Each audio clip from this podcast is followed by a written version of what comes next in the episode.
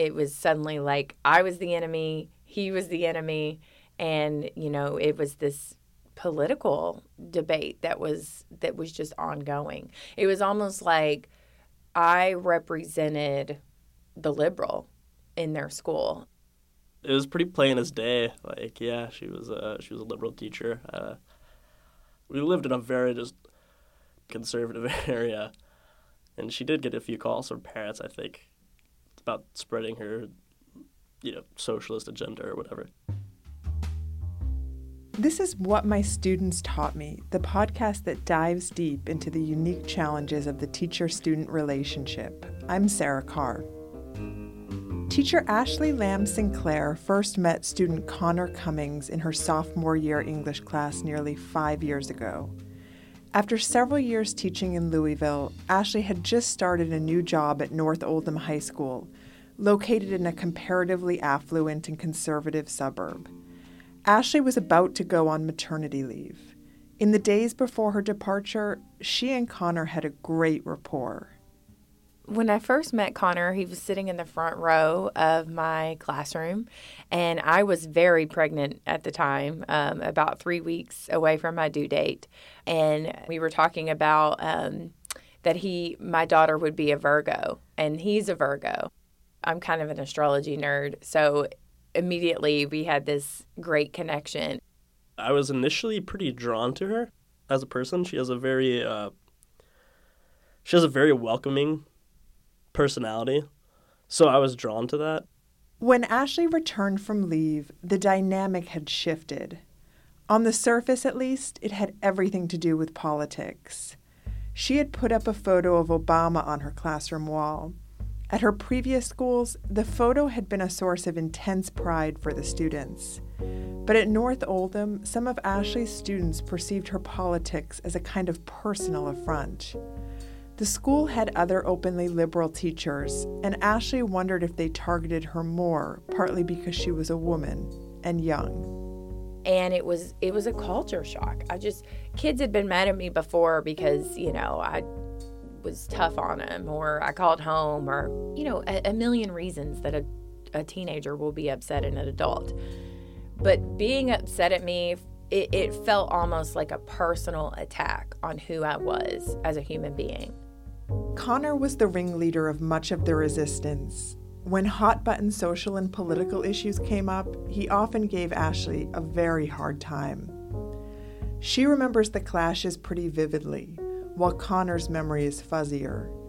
It would be years before Ashley fully understood everything that had been going on in Connor's life outside of school that spring. That, you know, initial bond that we had over astrology and, and his playing the guitar and music that we liked and shared together was gone. We did clash. I can't remember any specific instances, but I do know that like we clashed and I know that I remember my feelings at that time and, you know, wanting to clash. I remember that. I remember the wanting to clash with this person. It just became so tense between us. And he would not open up to me. Um, he wouldn't. I mean, he just wouldn't. No matter what I did or said or how we approached it, it was just, we were just so locked into this dynamic of being enemies, you know, so to speak. Although Connor doesn't remember specific clashes nearly as clearly as Ashley, they both recall the charged emotion he felt one day when the conversation turned to gay marriage.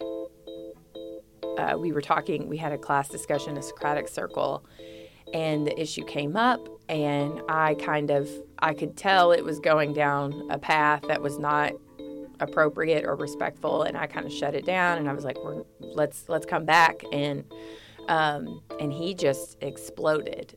I haven't felt that kind of passion in a very long time. Stood up, knocked over a desk.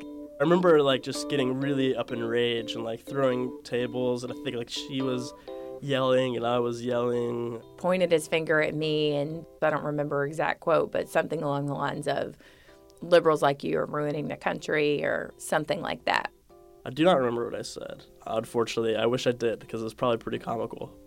Of course, I called the office and had him removed from my class. And and then we went about our business, you know, for the rest of the year. Kind of, you know, he and I had some conversations.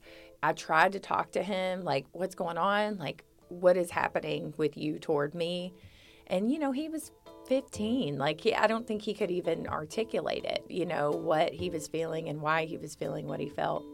She took me to like the counselor's office, and I remember like she tried to have a rational discussion with me, and which I mean is a bad move, but uh, you know, she's basically just like my feelings are hurt, like I am hurt as a person, and you know, I don't know, it's, it's like I don't care, you know, like me too, you know, I don't know, I just I did not care at all, uh, yeah but yeah, that did happen. I remember she did try to kind of have like a sit down talk with me. I remember like there was like a like a stress ball involved. I was like, what the hell is this?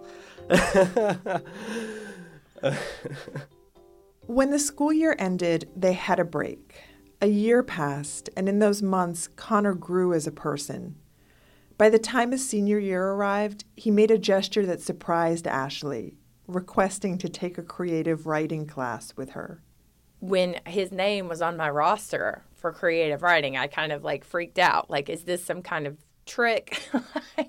is this his like senior prank? He's like, I'm gonna, you know, forever, you know, torment Miss Lamb. Connor says he became more open minded during his junior year and developed a belated respect for Ashley. He also had some lingering guilt. I had a lot of guilt about the things that I had done. And you know like any uh, human i wanted to absolve myself of guilt somehow which like, i still don't think i did. Ashley noticed right away that he was a changed person. He had friends who were openly gay and he had stopped giving her grief over her politics. She wondered what had changed in his life and in his outlook yet the two still didn't really talk it was like they had a silent agreement to let the past be the past in fact, it wasn't until two more years had passed and Connor had graduated from high school that they finally got to the bottom of what had happened. Ashley invited Connor to meet for coffee. She thought maybe he could teach her something about how and why people change. I think what prompted me to do that is because, again, this was an election year, even a more intense one than 2012. And I started to have these, you know, issues with students, not at the same level that I did with Connor, but um, I started to feel that same tension in my classroom.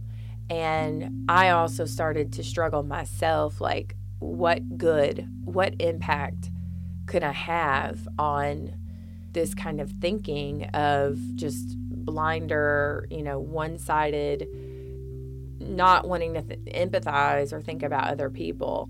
I mean, I was totally down to talk. Whatever. You know, bygones are bygones. Ashley and Connor discovered that they had dramatically different takes on what had happened four years earlier. In Ashley's mind, it was mostly about politics, and maybe a little bit about the fact that she was a female and young. She hadn't realized at the time the extent to which Connor had been coping with overwhelming grief. He didn't remember it was an election year. He didn't remember most of like my clear memories about our interaction. He didn't remember the outburst in the class. So, you know, and and that all kind came down to, you know, like his openness and willingness now to talk about what happened to him as a freshman.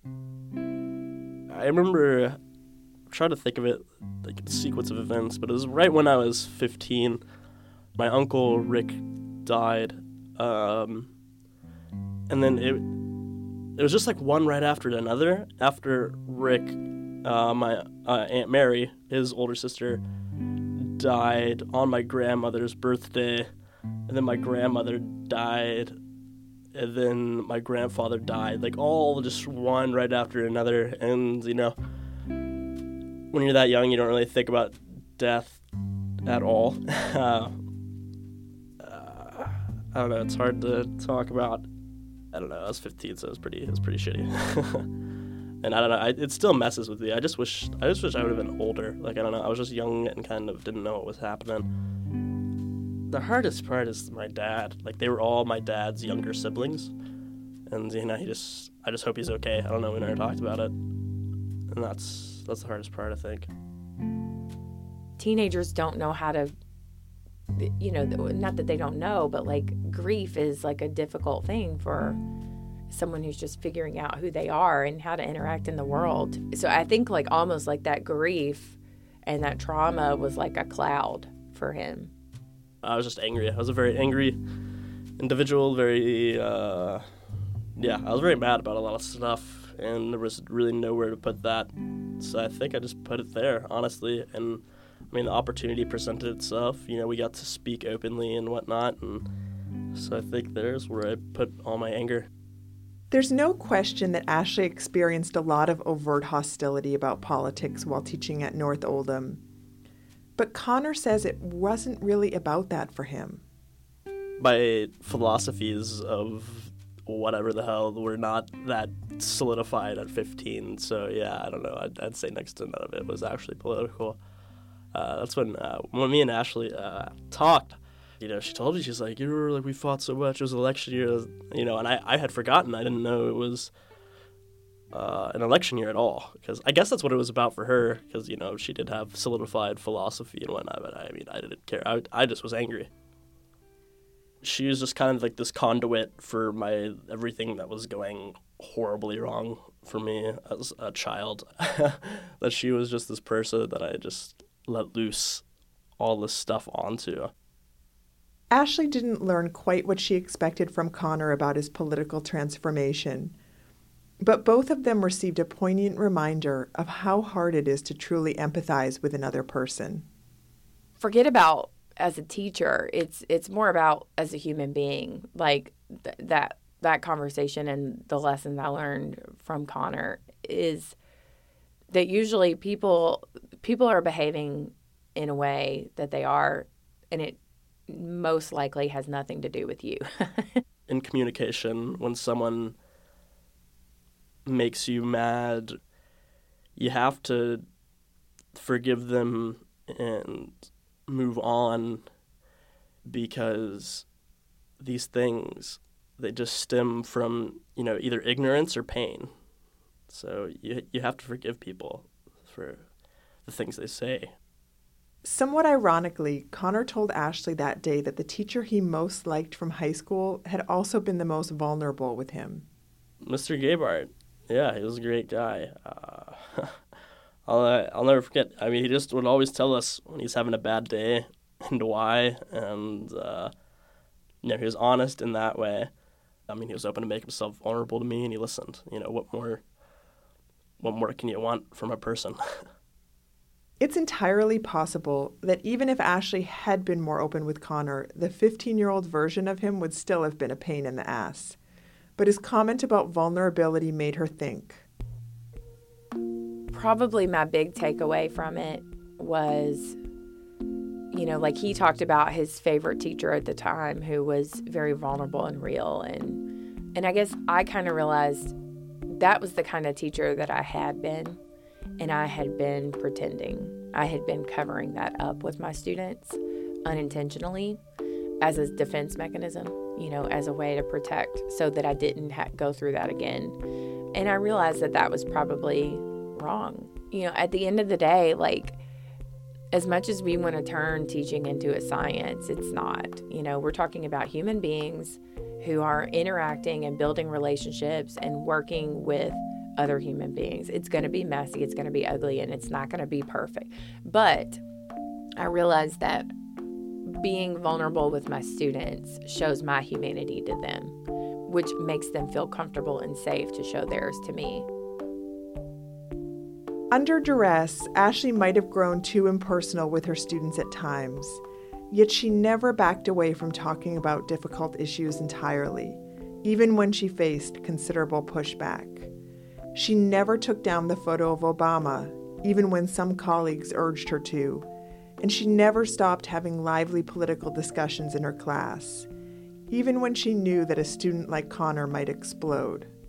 It was a terrible year for me. Like, just, you know, what is just questioning my abilities as an educator, questioning, you know, who I was as a person. Um, it was it was not a good year. But I have to say that even though I did reflect and maybe change my demeanor and change my approach a little bit, I did not stop talking about tough issues. Like, I didn't. You have to understand that you are not the only person in the world with an opinion. And I did not relent on that ever. In 2016, Ashley was named Kentucky's Teacher of the Year. She left North Oldham this spring to take a job as an instructional coach. Connor is 20 years old, he's married, and he's studying for a degree in physics. This podcast was created by the Teacher Project, an education reporting fellowship at Columbia Journalism School. It was produced by Mallory Falk.